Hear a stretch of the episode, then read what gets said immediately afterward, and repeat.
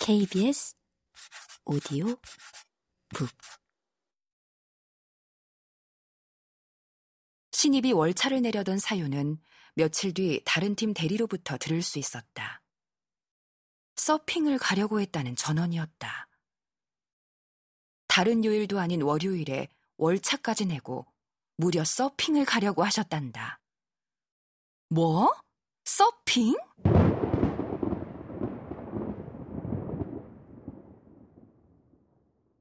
그의 초여름, 주말이면 비가 쏟아지거나 구름이 잔뜩 꼈다. 그러다 모처럼 맑게 갠다던 주말. 파도가 기가 막혔을 그 주말에 신입은 서핑을 하기 위해 고성을 가려고 했단다. 미안했던 마음이 싹 사라지며 화가 치밀어 올랐다. 아직 어려서 그런 건지 사람이 이기적이어도 너무 이기적이었다. 대안이 서둘러 따끈한 소식을 팀장에게 전했다. 그런데 팀장의 반응이 의외였다.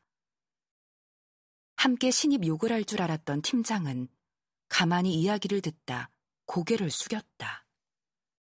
그런 거면 사과를 해야겠네. 이거 좀 가만히 있어. 내가 얘기할게. 대안은 사표가 수리되고도 열흘을 더 일한 후에야 회사에서 짐을 뺄 수 있었다. 당장이라도 밖으로 뛰쳐나가고 싶었지만 바이어 잠적건으로 회사는 10억도 넘는 손실을 입었다. 이렇게 된 이상 최대한 일을 수습하고 나가야 했다. 그것이 그가 회사에 보일 수 있는 마지막 의리였다. 20대 때 몇 번 이직을 경험해 보긴 했지만 8년을 일한 직장을 그만두는 것은 생각보다 더 섭섭한 일이었다. 하지만 복잡한 마음과는 다르게 절차는 간단했다.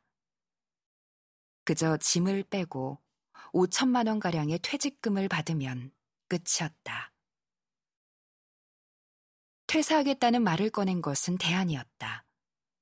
따지고 보면 자발적 퇴사였지만 운 좋게 실업급여도 받을 수 있었다. 힘을 써준 사람이 팀장이라는 소식을 들은 것은 퇴사하고 몇 주가 지난 어느 여름날이었다.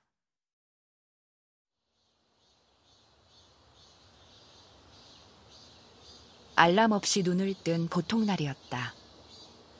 늦잠을 잔 대안이 습관처럼 핸드폰을 집어들었다. 밤새 쌓인 작은 동그라미한 미확인 메시지 숫자를 견딜 수가 없었다. 일종의 직업병이고 강박이었다. 카카오톡과 광고만 한가득인 메일을 확인하고 있는데 영업팀 서과장에게서 전화가 왔다.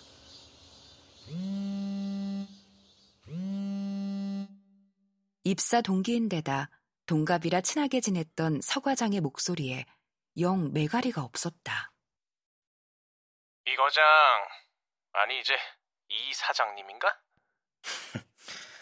아직 부동산 계약한 것도 없는데 사장은 무슨... 바깥 세상은 어때? 진짜 듣던 대로 지옥이야? 아직까지는 천국. 실업급여 따박따박 받으며 내 사업 구성하고 있는데 이보다 더 좋을 수가 있을까? 아직 월급쟁이네. 출근만 안 하는 월급쟁이.